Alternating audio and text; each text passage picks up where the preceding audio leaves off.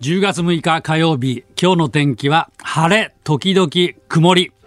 日本放送長谷川幸宏の OK 工事アップ、朝ろくじを過ぎました。おはようございます。ジャーナリストの長谷川幸宏です。おはようございます。日本放送アナウンサーの新業一華です。今週の OK 工事アップはお休み中の飯田浩司アナウンサーに代わりまして、日替わりでスペシャルパーソナリティがお送りします。今朝はジャーナリストの長谷川幸宏さんです。おはようございます。おはようございます。よろしくお願いします。新業さん、はい、照れるよ。照れると言いますと何ですか。こういうスタートをさ喋ってさ、はい、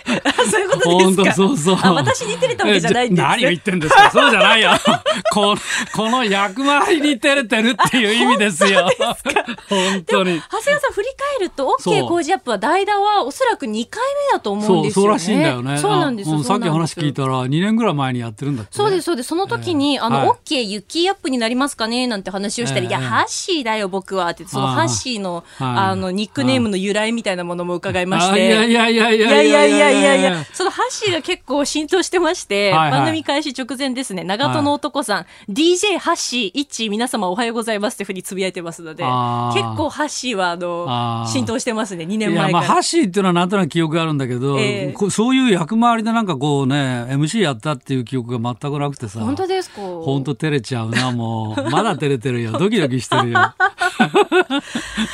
のね、週末あの Go To トラベルとかもまあありまして、だいぶこう人出が出てきたんじゃないかっていうね、報道もありましたけれども、えー、長谷川さんはどうですか。実感してます。昨日ね、うん、私福岡に行ってたんですよ、えーえー、飛行機乗って、はい、えー、いや飛行機がねすごいいっぱい、もうほとんど満員でしたね。満席。本当ですか、うん、で街中も、まあ、東京もそうですけど福岡の街中も相当人出てるし、車もいっぱいだし、えーえー、おーすごいなと。でもホテル着いたら、うん、やっぱホテルはまだもう一息かな。なるほど。それからタクシーの運転手さん言ってたのは、うん、やっぱり夜夜の飲食店がまだまだですね。そうですよね。言ってましたね。なかなか夜遅い時間帯飲み会へっていうのが、うん、しかも大人数でっていうのも難しいですからね。そうそう、うん、だからまあ飲食店ぜひ私も応援したいんですけども、えーえー、まあもうちょっと我慢。でも街の雰囲気とか人々の感じは、うん、もうかなり戻ってますよね。そうですよね。だいぶちょっと少しずつですけど、えー、人で戻ってきたなという感じはしますね、うん、なんか慣れちゃったのかね。どう？あ、確かにその人がいないということに慣れてしまって戻ってきてちょっとびっくりするみたいなのは、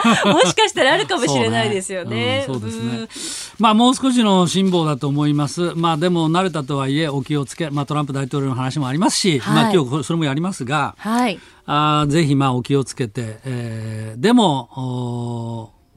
それなりの消費活動が戻ってきたらいいなと思います。そうですよね。今日しちじ台はですね、はい、あの Go To Eat のプレミアム付き食事券があの全国に先駆けて新潟県で販売もまあスタートしたということで、うんうん、えー、この時間帯スクープアップですね、はい、証券アナリストで早稲田大学ビジネスファイナンス研究センター主任研究員研究員准教授の佐々木康之さんとつないでまたいろいろとお話伺っていきたいと思います。佐々木さんこの間お話聞きましたね。そうですよね、えーえー、はい、はい、またちょっとお世話になろうと思います、はい。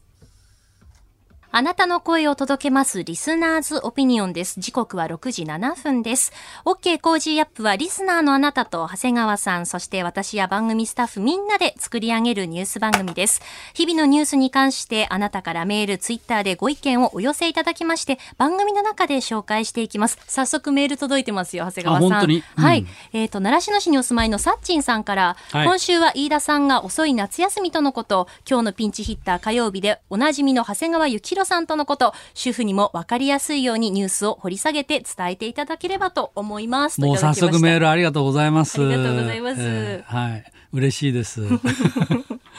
それではしちじ台取り上げるニュースについてご紹介いたします。しちじ台まず最初ですが、日本学術会議の任命見送りについて菅総理が説明したというニュースです。ニュースネットワークのいっぽんめは日本日本、アメリカ、オーストラリア、インドのよんかこく外相会談今日開催。ネットワークにほんめは日本と韓国のビジネス関係者を対象に往来再開へというニュースです。ニュースキーワードはトランプ大統領健康をアピール。ニューススクープアップは Go To Eat のプレミアム付き、えー、食事券全国に先駆けて新潟県で販売スタートというニュースを取り上げます。今週は富士急ハイランドのフリーパスを毎日にくみよにんの方にプレゼントです。ポッドキャキャスト YouTube でお聞きのあなたにもプレゼントが当たるチャンスです。番組のホームページにプレゼントの応募フォームがあります。こちらに住所やお名前、電話番号を登録してご応募ください。あなたからの本音のオピニオンお待ちしてます。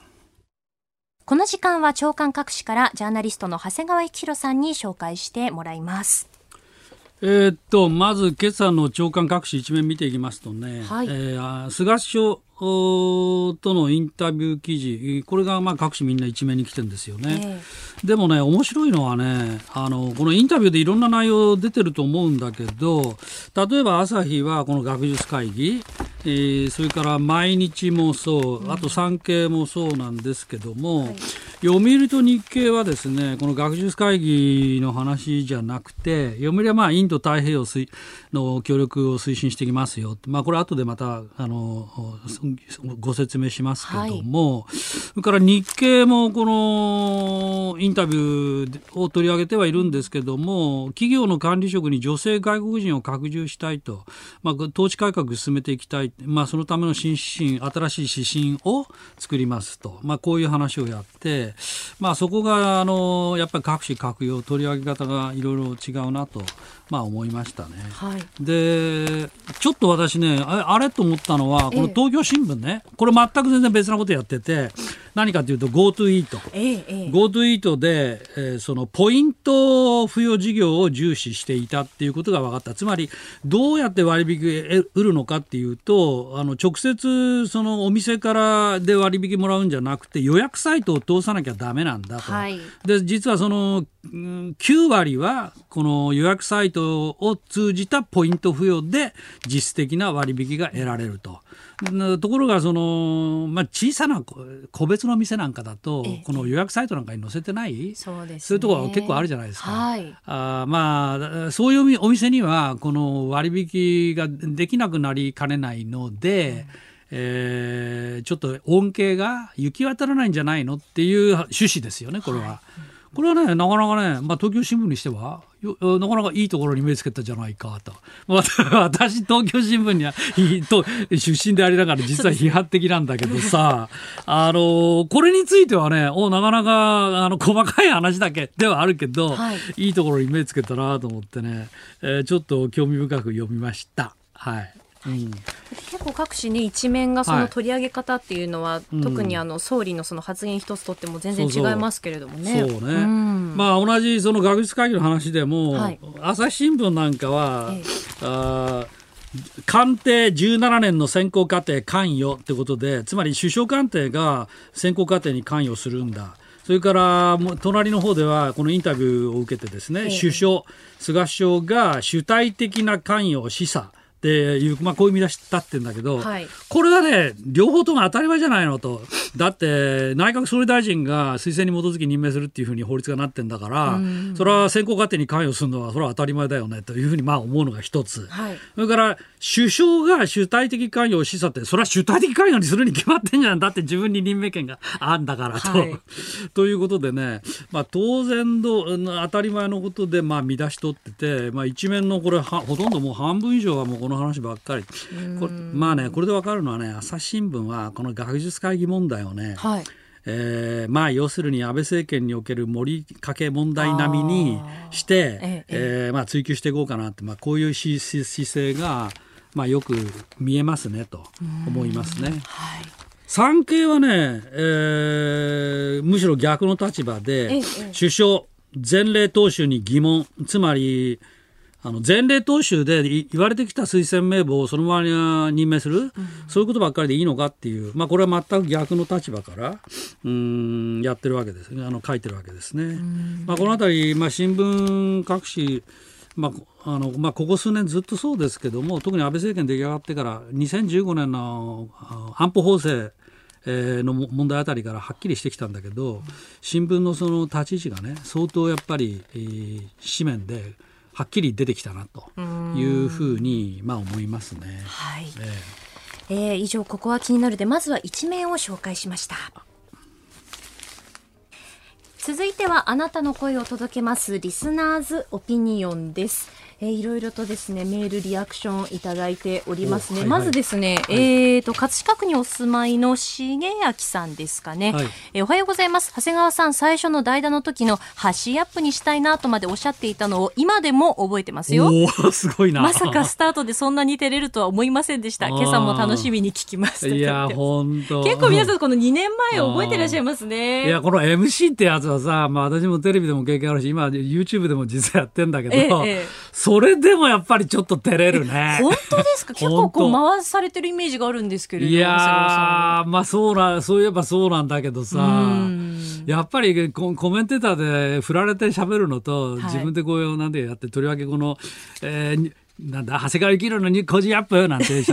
ああいうのはね、えー、照れるな。本当ですか？せっかくだからあの今日は楽しんでってください。そうだね。そうですね。そ、そうさせていただきます。すいません視聴者の皆さん今日は私の独占状態でやらせていただきますので、はい、もう今日はちょっとあのジャックしておりますのではい、はい、そしてですねツイッターもいろいろとニュースに関してもですねいろいろといただいてますね。はい、えー、デュークさんから、えー、トランプさんは感染を逆手にとって流行り病に打ち勝った大統領と選挙でアピールするでしょうねといただきましたね。ああちょっとね私はまあ後でゆっくり喋りたいんだけど、はい、トランプさんね、うん、ちょっとこれはやりすぎっていうか、うん、踏み込みすぎたなと思いますよ。えええ、とりわけほら 入, 入院先の海軍病の病院からいちい出て、はい、えー、車に乗って手振った、はい、あれはいかがなものかとやっぱり思いますね。うーん、う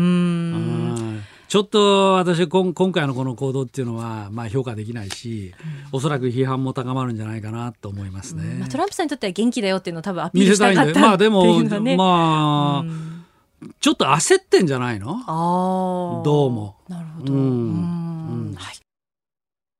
この時間はさらに気になるニュースを掘り下げていきます。長谷川さん、気になるニュースありますか？はい、あのね、今日はなんかもう放送前から私が今日これ出るっていうんでのなのかもしれませんけど、はい、あの視聴者の皆さんからね結構質問があって、いや私もツイッターで読んでたんだけど、例の東京新聞記者がね、はい、机叩いてなんかや取材して、うん、えー、謝って厚労省に謝ったっていうこの話、これ何だったかっていうと、はい、東京新聞の社会部の記者さんね、うん、よんじゅうだいの、まあ、よんじゅうだいだから一番油が乗り切ってる頃なんでしょう、はい、その人があ厚労省に取材してこの例のマスクの問題、アベノマスク、ええ、これの単価なんかを取材してにかいぐらいやったんだけど、その時そのにかいめのくがつよっかの時に記者が俺をバカにしてるのかと大声出して机を叩いたりあろうことか職員の資料を一時的に奪ったりしたと。で取材が時間がさんじかんよんじゅうごふんに及んだと。で厚労省から業務に支障が生じたとして編集局に抗議があったということで、まあ、この話なんですけども、ここに実はあのよっかの紙面で、えー、東京新聞が、まあまあ、半分社告みたいな形でやってるんだけど、加古さん、はい、まあ、この方は私も存じ上げてますけど、加古さんという編集局次長が職員の方々を気づけたことを深くはいたします、記者は取材から外しました、厳しく対処し再発防止を徹底しますとこういうコメントを出してるんですね。まあね、これは本当に、うん、当然ですね。もう処分ものですよ、そりゃ。だって今時ね、この机、大声出して机叩いたり、職員の資料を一時的に奪って、これどういうことと。おまけにさんじかんよんじゅうごふん、はい、まあ、セクハラ、パワハラどころじゃないよね、これ。取材ハラ。取材ハラスメント。うーん、まあね、一昔前までさんじゅうねんぐらい前まではあのこういうふうな、まあ、乱暴な記者さんっていうのが、まあ、結構いたんですよ。新聞記者の世界見ました。あ、まあ、さんじゅうねんぐらい前かな、まあ、もしかしたらにじゅうねんぐらい前までもいたかもしれないけど、ええ、まあ、最近はねそういうことはなかったんですよね。だいぶ、まあ、記者さんもおとなしくなっちゃったっていうか、あ、まあ、こういう乱暴な人っていうのはいなかったんだけど、このやっぱりこれまだいたのか、こういう類の 人, 人がという感じそうですね、私は。これなんでですかね。まあ、なんでっていうかその熱心なのかも、はい、まあ、一つは特権意識ですよ、一番大きいのは。はあ、だって俺たち記者だもんねと。うん、あ、その役人なんて俺たちが取材してることには答えるのが当然だみたいにそうやって思ってる。まあ、これ本当に大きな勘違いですけども、ええええ、お、まあ、その特権意識が一番大きいと思いますよ。うん、まあここ数年はこういう話じゃなかったんですけども、はい、お、まあ、昔から要するに記者クラブにひとりかふたりかこういう乱暴な人がいて、ええ、目つけられててっていうようなことが、まあ、ありましたけど、はい、まあね、東京新聞ですか、はあ、私の古巣ですけど、ええ、東京新聞といえば他の人もいますよね、女性記者さん名の知られた人が、まあ、彼女の取材もね、まあ、私もこれほど乱暴とは言えないけども、ほとんど記者会見で演説してるような感じで、自分の言いたいことを、あれは質問、質問してんじゃなくて、自分の主義主張を週刊誌かなんかの記事を引用しながら唱えてるっていうのは、あれは取材活動とはまあ言えないかと、私はかねて思っておりますね。なんか最近ですと、その会見の様子を例えばこうオンラインとかで配信とかをしてくださってるので、うん、私みたいな人間でもこう見ることができるようになってきたじゃないですか、そうそうそう、うん、一般の方も含めて、はい、で見れば見るほどその記者の方の質問の仕方とか、うん、質問の内容というものもこう見ることができるので、うんうん、そう分かっちゃうよね、うん、普通の人がこの記者さんの力量っていうかさ、一体何聞きたいのと、はい、あなたの演説聞いて聞きたいんじゃないんだけどみたいな、えー、いうのがよく分かっ分かってしまうよね。そうですよね、えーまあ、記者の側の理屈で言うと、いやいや俺たちは国民の知る権利をだあの代弁してんだみたいなことをよく言うんだけど、国民の知る権利ってね、まあそれはそうかもしれないけども、はい、だからといってね、こんな乱暴狼的に働くなんてのは論外だし、えええー、それを理由にこの自分の主義主張を演説するなんてのも全く論外だし、うん、えーまあ、その辺をねちょっとまああまあ、新聞社自身、まあ、あるいはテレビ局もそうかもしれませんけど、はい、その辺の考え方をちょっとやっぱりよく教育していただく必要があるかなと思いますね。その取材の作法ですよね、まあ、作法、うんえーまあ、それから考え方自身も私に踏み込んでやったらいいと思うんですよ。つまりね、ええ、マスコミっていうのは権力監視が仕事だって、まあ、よく言うわけですよ、えーまあ、一遍その一見その通りなんだけど、私はここも実は異論があって、もちろんまあ権力監視ってことも仕事はあるかもしれないけども、私が思うのは常々思うのは、政府や権威とか学会とかそういう権威とは離れて自由にものを考えて自由に意見を言うと、はい、まあ、こういうのもすごく大事なところなんですよね。えー、要するに権力に反対するのがマスコミの仕事みたいなことを言っちゃったらですよ、だって政権が変わったら全く逆のことになっちゃうじゃない、ね、自民党の時には自民党に反対し、じゃあ民主党が政権取ったら民主党には反対する、えー、それがマスコミの仕事だしかって言った、言ってしまったらマスコミ自身の主体性みたいなものは失われてしまうでしょう。まあいろいろそういうことを考えさせられますね。ここで改めてしちじ台のラインナップを紹介します。しちじ台のまず最初オープニングですが、日本学術会議の任命見送りについて菅総理が説明というニュースです。えー、おはようニュースネットワークのいっぽんめは、日本、アメリカ、オーストラリア、インドのよんカ国外相会談今日開催、えー、ニュースネットワークのにほんめは、日本と韓国のビジネス関係者を対象に往来再開へというニュースです。ニュースキーワードはトランプ大統領健康をアピール。ニューススクープアップは Go To Eat のプレミアム付き食事券、全国に先駆けて新潟県で販売スタートというニュースで、こちらは証券アナリストで早稲田大学ビジネスファイナンス研究センター主任研究員研究員准教授の佐々木康之さんに、足元景気のお話から菅政権が取るべき景気対策についてもいろいろとまた伺っていきたいと思います。それでは届いたメールとツイッターいろいろ紹介していきたいと思います。えー、サバミソさんからですね、先ほどの井上尚弥選手のことなんですけれども、はい、うん、もう来た、あれだけ強いのにぶっちゃけ少ねえ、井上尚弥選手のファイトマネーってきました。やっぱり少ないって思いますよね。私もねいちおくえん、あ、そうもっとあるんじゃないのと、うーん、うーん、本当ですね、まあ、でも今この状況だと高い方じゃないかっていうふうなね、こともね、さっきありましたけれどもね。そして続いてはですね、えー、横浜市にお住まいの還暦オーバー親父さんからいただきました。えー、長谷川さん、新業さん、おはようございます。はい、おはようございます。えー、長谷川さんは飯田さんの代打、お疲れ様です。早速ですが長谷川さんに質問です。はい、えー、菅総理は長期にわたり官房長官をされていましたが、はい、外交問題は得意なんですかということで、早速ニュースに関しても届いてますね。まあ、得意かと言われればこれまで外交はやってないんでほとんど、まあ、だからこれからお手並み拝見というところだけど、でもご自身もおっしゃってたけど、はい、例えば総理がアメリカの大統領と電話会談をするときにはあそれ以外の時もそうですけど全部総理が聞いてるブリーフとほぼ同じものは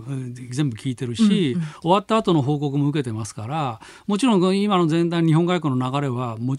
普通の議員さんよりはるかに通じていらっしゃると思いますよ。うん、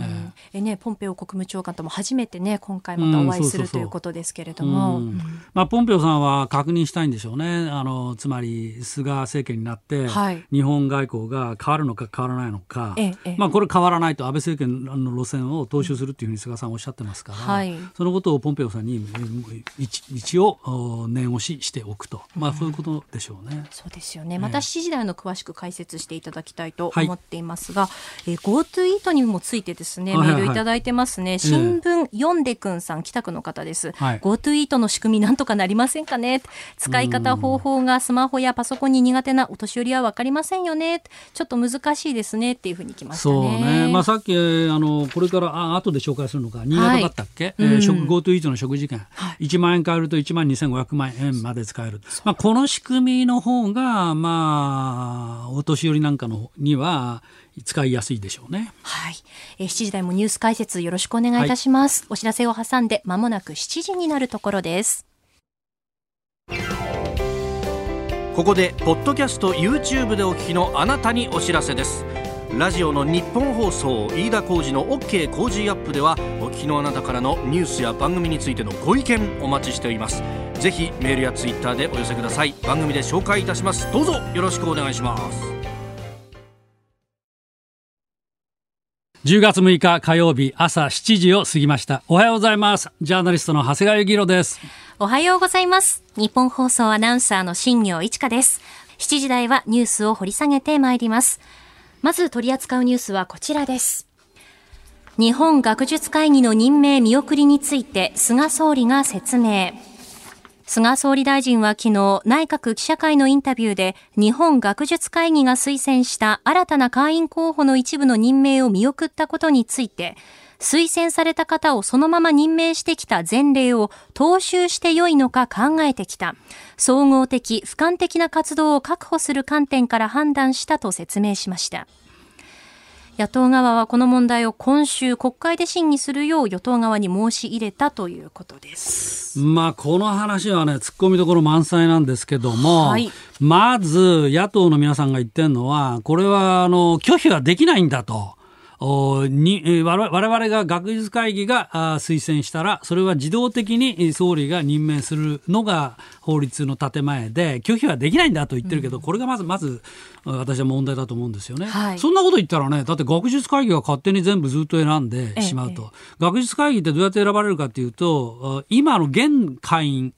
に次の会員を推薦してくれっていうふうになってるんですよ。うん、そうするとですよ、それがそのまま任命されるなければならないんだって言ったらば、学術会議が全部組織をそのまま回していくっていうことになってしまうんですよね。はい、会長だって外から来るんじゃなくて会員の中でごせんで選ぶわけですから、そうすると税金じゅうおくえんもらっていながら全然その納税者の側あるいは政府の側はその学術会議に監督権が、ま、全く及ばない、まあ、もっと言えばガバナンスが効かないっていう話になってしまいますよ。ええ、まあ、だから私は任命権っていうのは当然そこでチェックが入り、その総理の任命権を通じて学術会議に対してガバナンスを働かせる、まあ、はっきり言ってそれしか今あの手立てがないんですね、はい、統治の、うん、ということだから当然拒否権はあると。それからね、今日東京新聞、またこれ東京新聞あんまり私評価してないんだけど、ここは評価しちゃうのはですね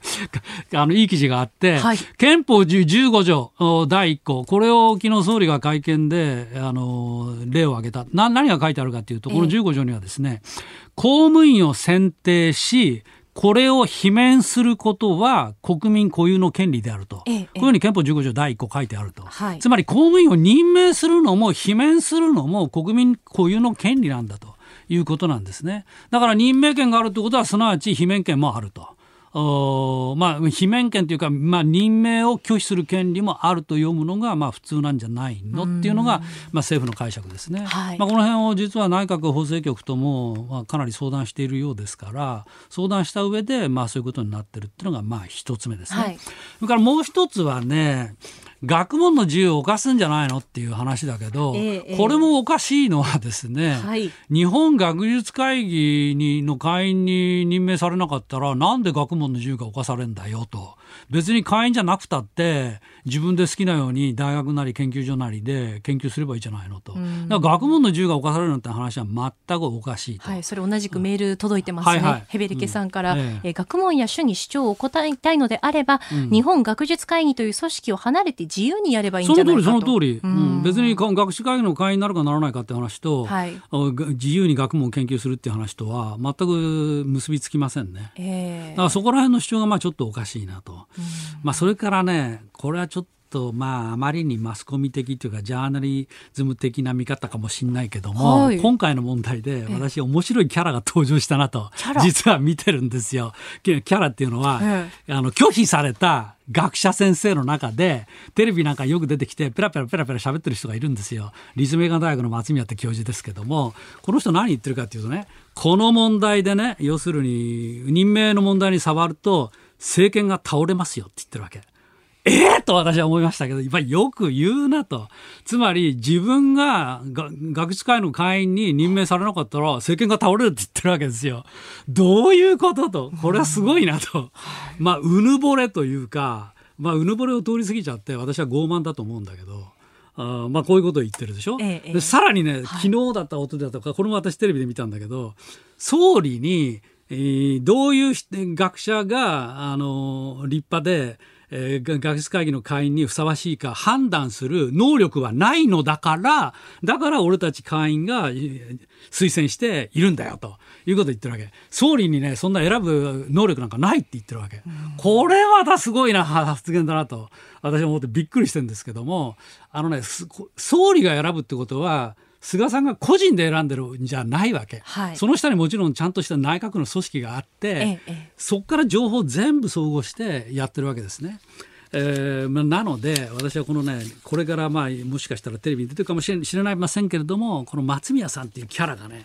登場したんで、この問題は実に興味深い展開になるなと思っております、はい。えー、しちじ台まず最初は日本学術会議の任命見送りについて菅総理が説明というニュースを取り上げました。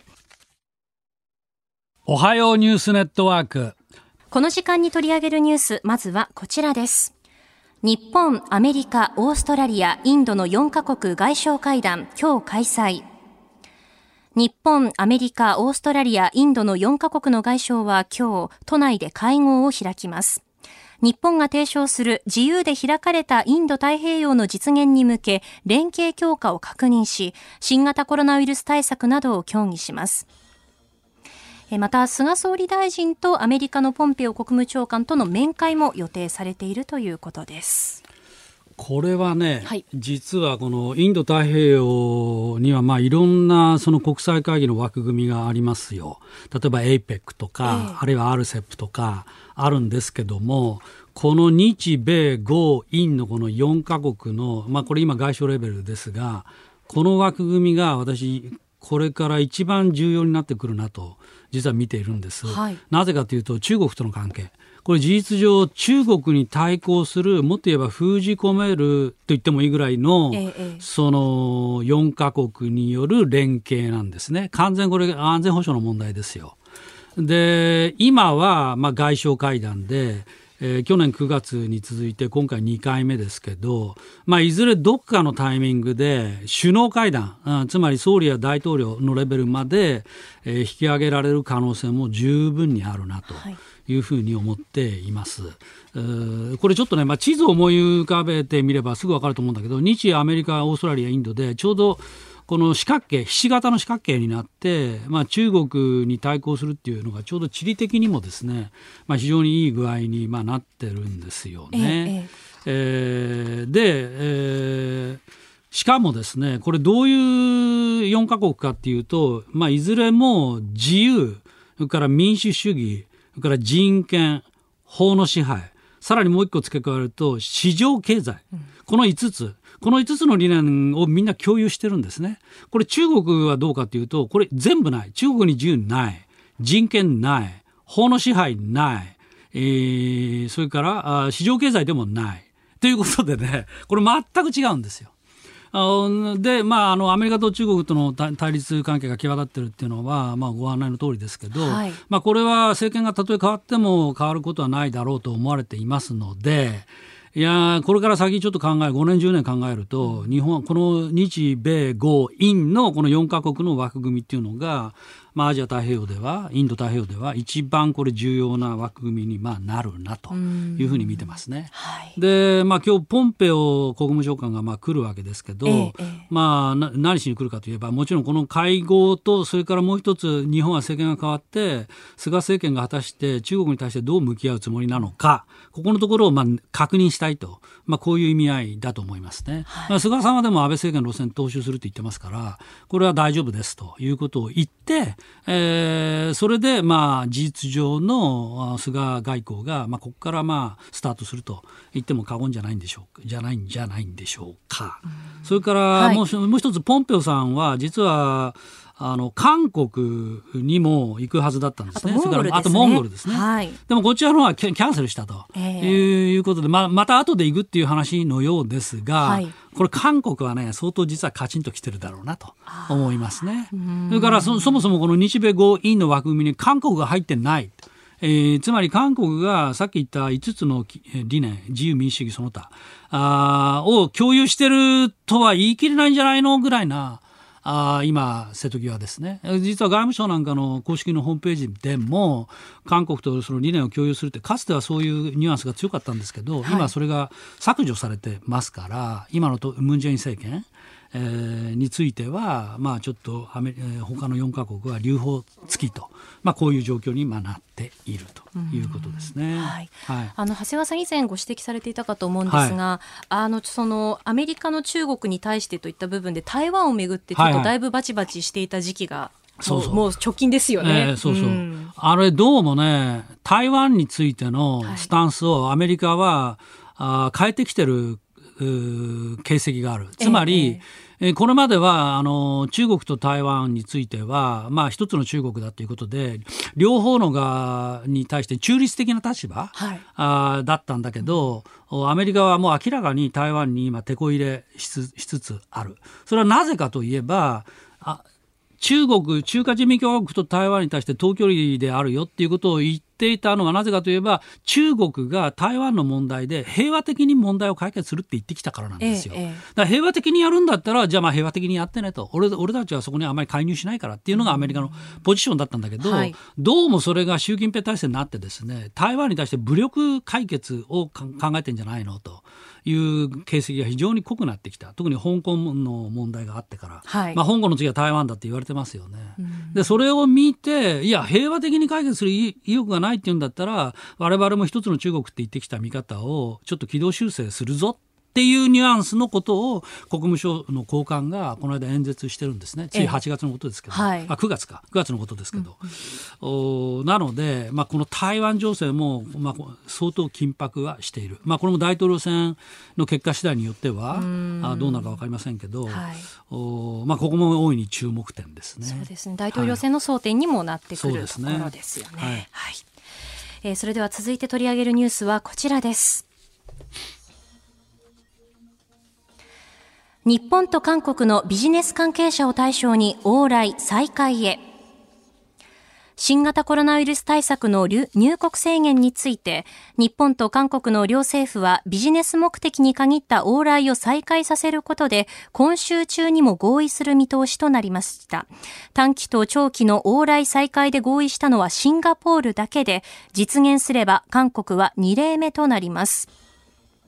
短期の往来は新型コロナの陰性の証明や行動計画の提出を条件として、えー、入国後にしゅうかんの待機は免除、また長期滞在は入国時検査とにしゅうかんの待機を前提に受け入れるということなんですね。まあ、シンガポールに続いて、えー、ゴールを認めたということですけど、はいまあ、日本と韓国、まあ、もちろん政治的には今非常に最悪の関係ですが、まあ、差は差にながらビジネスの関係では結構、まあ、両方とも特に日本が韓国に進出しているケースが多いので、ええまあ、そこから少しはあのかもっと簡単に行けるようにしてすぐ仕事に入れるようにしてもらいたいという要望は、まあ、経済から強かったんでしょう。まあ、そういうことを受けてムン・ジェイン政権とこの話はまとめたわけですけど、だからとい言ってじゃあ政治外交関係も改善するかといったらそこはちょっと全く期待できない、えー、例の徴用工の問題で、えー、菅政権はこれはムン・ジェインの側が何とかしろと言ってるわけですよね、はいえー、これに対して答えがまだ何にもあの返事が返ってきていませんからこれが動かない限りはちょっと日本と韓国の外交関係が正常化するとはとても言えない、えーまあ、ですから、まあ、ビジネスの問題だけで、まあ、とりあえずまあやったというに過ぎないですね、まあ、この後実はあのシンガポール韓国に続いてブルネイとか台湾マレーシアなどなどとも今再開に向けて長期オーラについてはまあ合意しているということですから、ええまあ、徐々に徐々にまあ門戸を開いていく、うんまあ、日本から見ると来年オリンピックやると、はい、ワクチンができなくてもやるということですから、うんまあ、今の段階から少しずつ開いていかないとオリンピックにも支障が出かねないと、まあ、こういう全体の状況を見てっていうことでしょうねうん、ええ、この入国される方たちの例えばそのにしゅうかんちゃんとその隔離してねっていう部分を、はいはいちゃんとこう把握できてるのかなできるのかなっていうのはちょっと疑問に思ってるんですけれど、ねえーまあ、ホテルに入っていただくそれから居場所を明らかにしていただく、はい、というようなことですね、まあ、それとね、まあ、韓国とシンガポールあるいはアジアの国とやるんだったら私はアメリカとねその話はしたらどうかと思うんですよね、ええ、ただアメリカとの関係が一番大事なわけですから日本にとってはだからまずアメリカとヨーロッパについても、まあ、今回ポンペオさん来るわけですけど、まあ、そのあたりの話ももしかしたら出るのかなと、まあ、思ってますけどねうーん、ええ、そうですよね、ええまあ、感染者数のちょっと動向を見てみるとまだまだちょっと心配な地域というのも、ねえー、ありますけれどもねそうですね、うん、あとヨーロッパが、まあはい、今日はちょっとニュースで触れられないけどパリが大変なことになってるでしょ今またまたロックダウンですよねうんあとスペインですとかね、えー、スペイン、えー、そうスペインとパリとイタリアなんかもそうですかあとイギリスもちょっと増えているっていう、えー、そうだからヨーロッパがねちょっと今、えー、戻ってきちゃったんだよねうんだからヨーロッパはまだちょっと心配あとニューヨークも実はニューヨーク全域じゃないけど、はい、一部のところは実用ロックダウンということでしょう、ね、だからそこがまあちょっと心配だなと思いますけど、ねまあ、その感染者数の増加ですとかその状況が国によってまたこう違ってくるので、えー、それによってこうどうしていくのかっていうのもなかなか、ねうんね、難しい部分ありますよね、えー、そうね、うん、はい、はいということでこの時間にほんのニュースをお伝えしましたおはようニュースネットワークまずいっぽんめは日本、アメリカ、オーストラリア、インドのよんカ国外相会談今日開催というニュースでした、えー、そしてにほんめは日本と韓国のビジネス関係者を対象に往来再開へというニュースです、えー、この後ですね日本放送ではおはよう、えー、ニュースキーワードのコーナーですねトランプ大統領健康アピールというニュースについても扱います以上おはようニュースネットワークでした今日はジャーナリストの長谷川幸宏さんとお送りしました日本放送ではこの後も長谷川幸宏さんにお付き合いいただきますこの時間は教えてニュースキーワードです今朝取り上げるのはこちらですトランプ大統領健康をアピール新型コロナウイルスに感染して入院しているアメリカのトランプ大統領は昨日、車に乗って病院の外にいた支持者の前に姿を見せ、健康をアピールしました。医療関係者からはアメリカ政府の定めた感染予防規定に違反しているとして怒りの声が上がっています。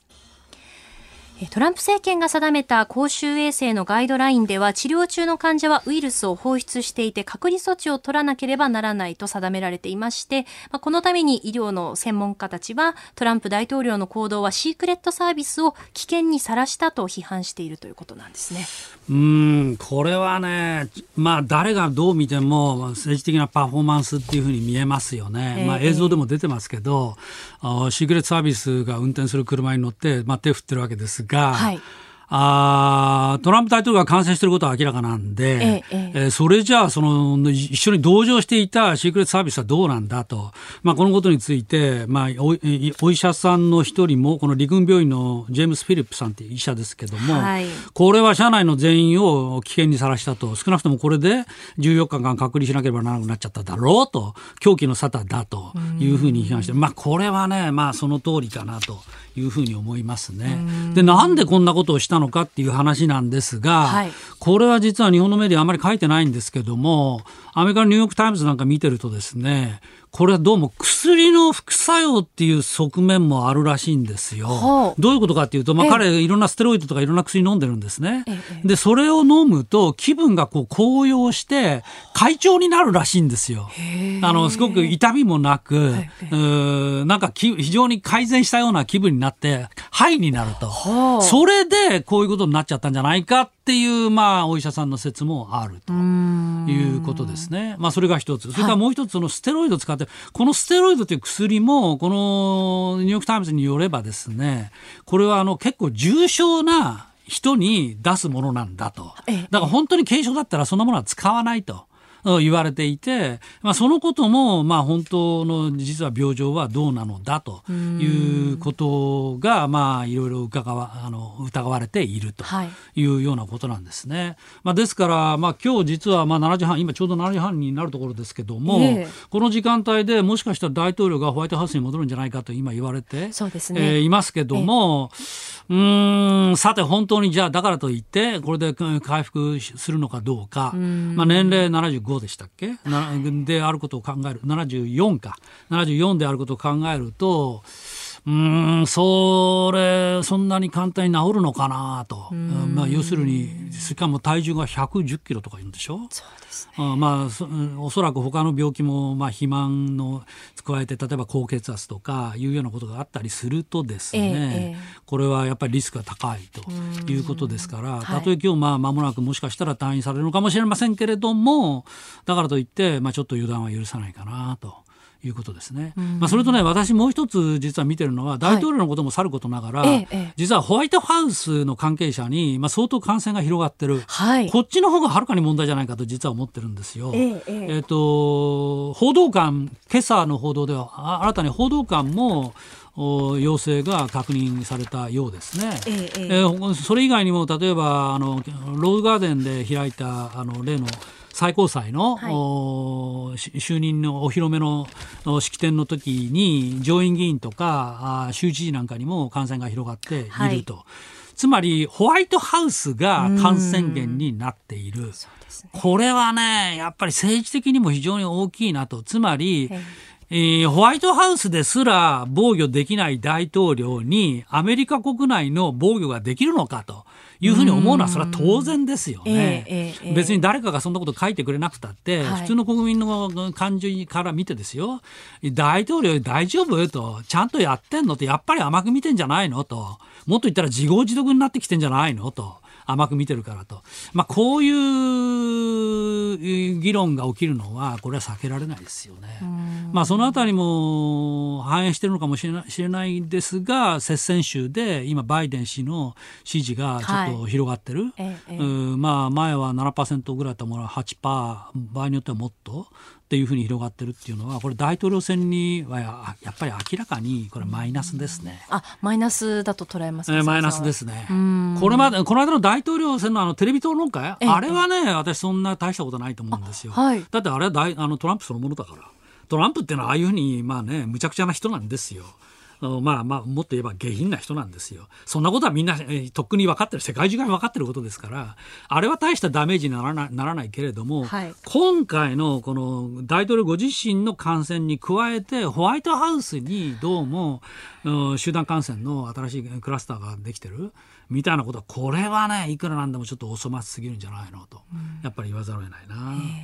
ー、これトランプ大統領がその回復した時に、はい、回復したぞって、コロナを克服したぞっていう部分でこうまたこう支持者の方が盛り上がるのではないかという指摘もあるようですけれども、そうそうそう、うん、まあ、だから大統領は、まあ、大統領の言い方を借りれば私自身がその体験して非常に良い、えー、勉強をしたと、したと、うん、だからその実体験を踏まえてこれからコロナ対策をしっかり強化していきますよって、多分そういうことを言うんでしょう、ええ、言うんだろうけれども、それを言う前に自らこう出ちゃってですよ、外に出ちゃって手を振るみたいなことをやると、何やってんだと、まず直すのが先決だろう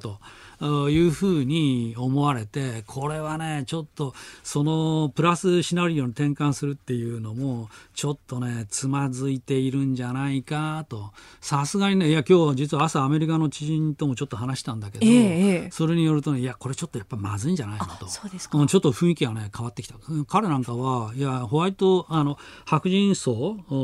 はやっぱりなんだかんだ言って結局トランプ支持者多いよというようなこと言ってたんだけど、うんええ、もう彼もですねちょっとやばいんじゃないかと。この報道、報道官に感染が広がったっていうのがやっぱりホワイ、ホワイトハウスの中がこれぐちゃぐちゃになりつつあるんじゃないのということをちょっと感じみんな感じてるんですよね、そのことを、ええ、今、ええはい、だからちょっと今流れがねトランプさんにはうまい方向にちょっとならない、えー、悪い方向に転がりつつあるかなというふうに思いますね。はい、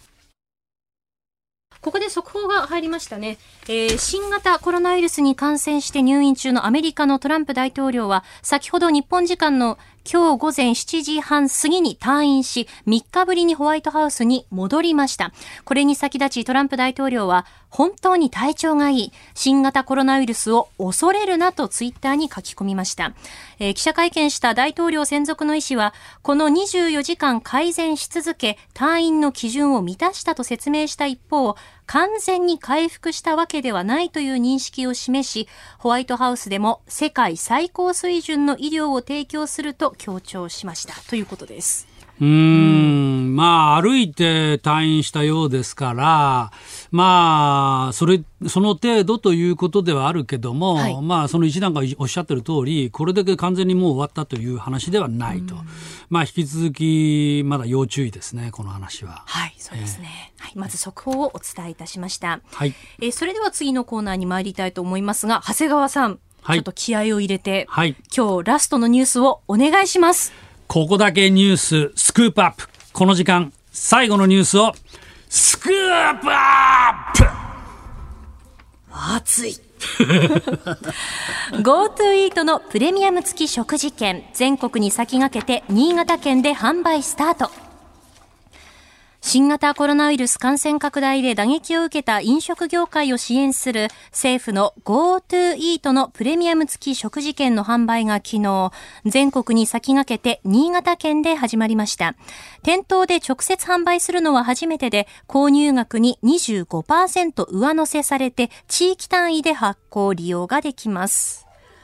えメールもいただいておりまして、はい、えー、神奈川県川崎市にお住まいのマッチュさんからで、先日 Go To トラベルを利用して箱根に行ってきました、はい、平日でしたが予想以上に人が多くにぎわっていました。特にホテルは従業員の方々も感染予防にはかなり気を使って対応されていて大変さが伝わってきました、うん、えー、これから紅葉が綺麗な季節になります、また行きたいですねといただいたんですが、もう早速 Go To トラベルをご利用された方もいらっしゃいますよね、うんうん、この Go To トラベルですとかこの Go To Eat、はい、効果がこうどれぐらいのものなのかというのはやっぱり気になるところですの で, です、ね、はいはい、えー、この時間ですね、証券アナリストで早稲田大学ビジネスファイナンス研究センター主任研究員研究員准教授の佐々木康之さんに景気対策の現状、そしてこれからの必要な対策について伺っていきたいと思います。佐々木さん、おはようございます。あ、おはようございます。もしもし、おはようございます。どうも、長谷川です。よろしくお願いします。えー、と今あの新業さんから案内していただいたように、新潟で Go To Eat、 これプレミアム付き食事券の販売というのが始まったようですけども、どうですかこの Go To Eat のこの券、これ景気あるいは消費拡大にどの程度効果があるとご覧になってます？あの効果の、あの自体はもちろんあると思っております、はい、ただそのスピードとそのマグニチュードについてはちょっと期待先行しすぎているところがあるところもまた事実だと思います。なるほど。これはあの食事券、プレミアム付き食事券ということなんですが、はい、あの地域単位なんですね。つまり発行して利用できるのも地域単位、つまり新潟で売られてるからといってその券は東京では使えないわけでしょ？そうです。そうですね。はい、となると、これから、えー、あの、はい、各地域で同じように、例えば東京でも、例えば世田谷区だったら世田谷区で発売、発売すると、まあ、こういうことになってくるわけですね。はい。はい。ですから結局、そこの部分でやっぱり仕組みが煩雑で、先ほどあの、リスナーの方からのコメントでありましたけども、はい、ちょっとどうやって使うんだっっていう部分が、うん、まあ、非常にちょっと不明確という部分が、うん、まあ、今のところはクリアになるんでしょうけども、はい、やっぱりそこの部分があのはっきりしないので、やっぱりこう期待だけが伸びて、うん、今使えるのかという部分がはっきりしないという感じが強いですね。うーん、あのこの新潟はなんか にじゅうごパーセント 分がまあ事実上お得、つまりいちまんえんで購入すればいちまんにせんごひゃくえんまで使えるということですけど、これ大体どこもみんな にじゅうごパーセント なんですか？はい、あのこれは原則 にじゅっパーセント だというふうに私は理解してます。はい、なるほど。それともう一つ、あの Go To Travel の方ですけども、はい、これ東京発着の旅行が対象に加わりました。これぜひ私もやるべきだと思ってたんですけど、はい、これについてはどのように評価されてます？はい、あのこれはもう先週の週末見て分かりますように、もう待ってましたとばかり出てますので、うん、この影響は非常に大きいと思います。はい、でもともとその Go To トラベル自体がそのいちねんかんこれが続けば ジーディーピー を いってんろくパーセント ぐらい押し上げるということで、うん、あの効果としては非常に高いですね。うん、ただ問題はこの東京という非常に人口が多いところが使うと、はい、予算なくなっちゃうと。あこれは辛坊治郎さんがご自分の番組でもおっしゃってましたけども、はい、えー、いっちょうさんぜんごひゃくおくえんというのを使い果たしちゃい、うん、しまうと、うん、にてんろくパーセント のはずが れいてんごパーセント ぐらいしか効果出ないだろうと。なるほど。増額するかしないかっていう部分が今後多分ポイントになってくると思います。うん、なるほど。実は私あの昨日福岡まで飛行機に乗って行ったんですけども、飛行機なんかもういっぱいでしたね。新幹線の方が空いてるって言ってました。どうですか？そうですか。えー、あの確かに飛行場あの飛行機に関してはおっしゃる通りだと、私のいろいろな友人知人も非常に混んでるという話を聞きますね。はい、はい、うん、そうですね。それと、えーと、景気全般の話をもうお伺いしたいんですけども、はい、はちがつのその有金、有効求人倍率が いってんぜろよんばい、ろくてんななかげつぶりの低い水準、はい、で失業率ははちがつ さんてんぜろパーセント ということで、はい、えー、まあ さんパーセント 台に乗せるのはさんねんさんかげつぶりということですけど、このあたり全体のこの雇用状況どういうふうにご覧になってますか？これはですね、正直言ってこう前回前々回よりも私はちょっと悲観的になっています。悲観的、はい。で前回前々回に申し上げたのは、そのいわゆる失業率じゃなくてあの休業者ですね、これがあのだんだん減ってますよと、はい、だからあのこれは予備軍が減ってるんだから大丈夫じゃないですかっていう話をしたんですが、はい、まあ、現実問題有効求人倍率も失業率もこれ悪化してるわけですので、うん、さあこれをこの現実の数字を突きつけられてこれが良くなるという証拠は、うん、君はあるのかと言われたときに現実問題ないというのが正直なところなんですね。うん、ですからちょっと悲観的には正直になってます。うーん、まあ、あの失業率はあの にパーセント 台でしたよね、しばらくずっと。そうでございます。で さんパーセント これからまだまだふの上増えていくということでしょうか？そうなんですね。で新政権に対しては非常にその私は期待を持ってるんですが、一方でやっぱり中小企業とか地方銀行を中心にその効率化、はい、生産性改革を求めると、はい、でできなかったら自己責任だっていう、まあ、非常に厳しい路線にシフトすることが、はい、まあ、省人化だとか雇用不安っていうようなもの、はい、でマインドを冷やさないかなっていう気持ちの部分がちょっと心配にはなっております。なるほどね。うん、あのトラン、トランプ政権は菅政権です。菅政権は何を打ち出してるかっていうともう ご, ご, ご存知の通り地方銀行の再編、はい、あるいはそれと取引している中小企業の再編、えーまあ、このタイミングで打ち出して、つまり景気が悪い中で、えー、銀行のあるいは中小企業の再編って打ち出してるんだけど、これについてはそうするとあれですか、佐々木さん、タイミングは良くないというふうに評価されてるんですか？そうですね、これはやるべきだしやらなきゃいけないんですけど、今なのかと言われると、はい、ちょっとタイミング的には辛いところがあると思います。うーん、そうね。あのですからそういう意味では、まあ、あの内容云々よりもこのタイミングなんですかっていう部分が最大の部分だと思います。なるほど。あのではじゃあ今景気対策どうあるべきなんでしょうか？ズバリ言って、例えば例えばですよ、あの、はい、私なんかこれやってほしいなと思う消費税の減税、はい、それから例のあの特別給付金、はい、えーまあ、じゅうまんえん全員もらったわけですけど、これをもう一回もらうとか、あるいはあの持続化給付金にひゃくまんえん、はい、ひゃくまんえんの、まあ、こういう話がありますけど、佐々木さんどのようにお考えですか？はい、あのもう需要を創出することしかないと思ってます。で具体的なメニューはよっつで、うん、はい、ひとつは今もやってる金融緩和、ふたつめが、はいはい、消費税の減税、はい、長谷川さんがおっしゃった通りですね、はいはい、それからみっつめがまあ公共投資を含む、はいまあ、政府がお金を出すと、はい、でよっつめが給付金と、はい、ただ金融緩和をしてももう家計も企業もお金を借りてまで使おうという気はありませんし、はい、消費税減税はその分消費をしなければ減税の効果は出てきませんので、うんえーえー、で公共投資を箱物投資というものが非常に罪悪視されている時代であんまりヒットしないかと。そうなると、えー、消去法でいくとやっぱり再び給付金っていう話は有効中策かもしれないというふうには思います。うんもうズバリじゅうまんえんもういっかいって話ですか。うーんそうですねそう金額まで言っていいのか分かりませんけども、それは確かに有効中にはなると思います。ただそれはタコが自分の足を食ってるようなもんじゃないかっていう賛否両論も当然出てくると思います。ああの先ほど Go To トラベルの予算、ね、いっちょうさんぜんごひゃくおくえんをこう使い切った後にそのままその金額を増やすのか、それともそこでおしまいにしちゃうのかっていうお話ありましたけれども、はい、佐々木さんはこれは増やすべきだとは思ってらっしゃいますか。えー、とこれも今の給付金と同じで、うんえー、と増やすべきか減らすべきかといえばそれはあの増やすべきだと思います、はいうん、ただそれに伴って当然これはただのじゃないのでいずれこれは回収していかなければならないので、うんえー、とそれを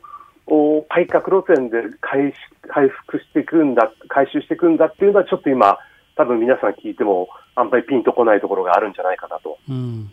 なここの部分の矛盾ですよね。これをどう解決するかっていうのがうまく出てこないというのが正直だと思います、うん。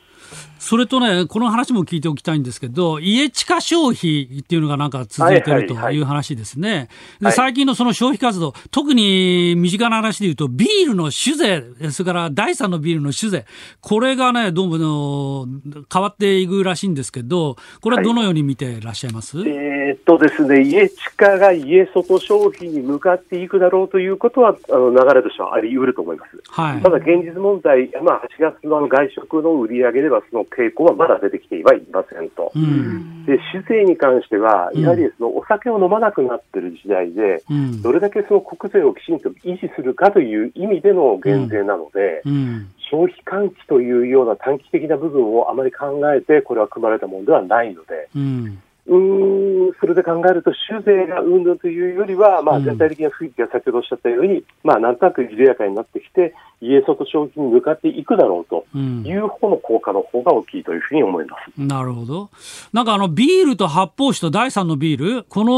の酒税を全部にせんにじゅうろくねんに一本化してしまおうっていうことらしいんだけど、それだったらだいさんのビールせっかくね酒税が税金が安いからと思ったのに、ここのところはどうですか。はいえー、そうですね、これはあの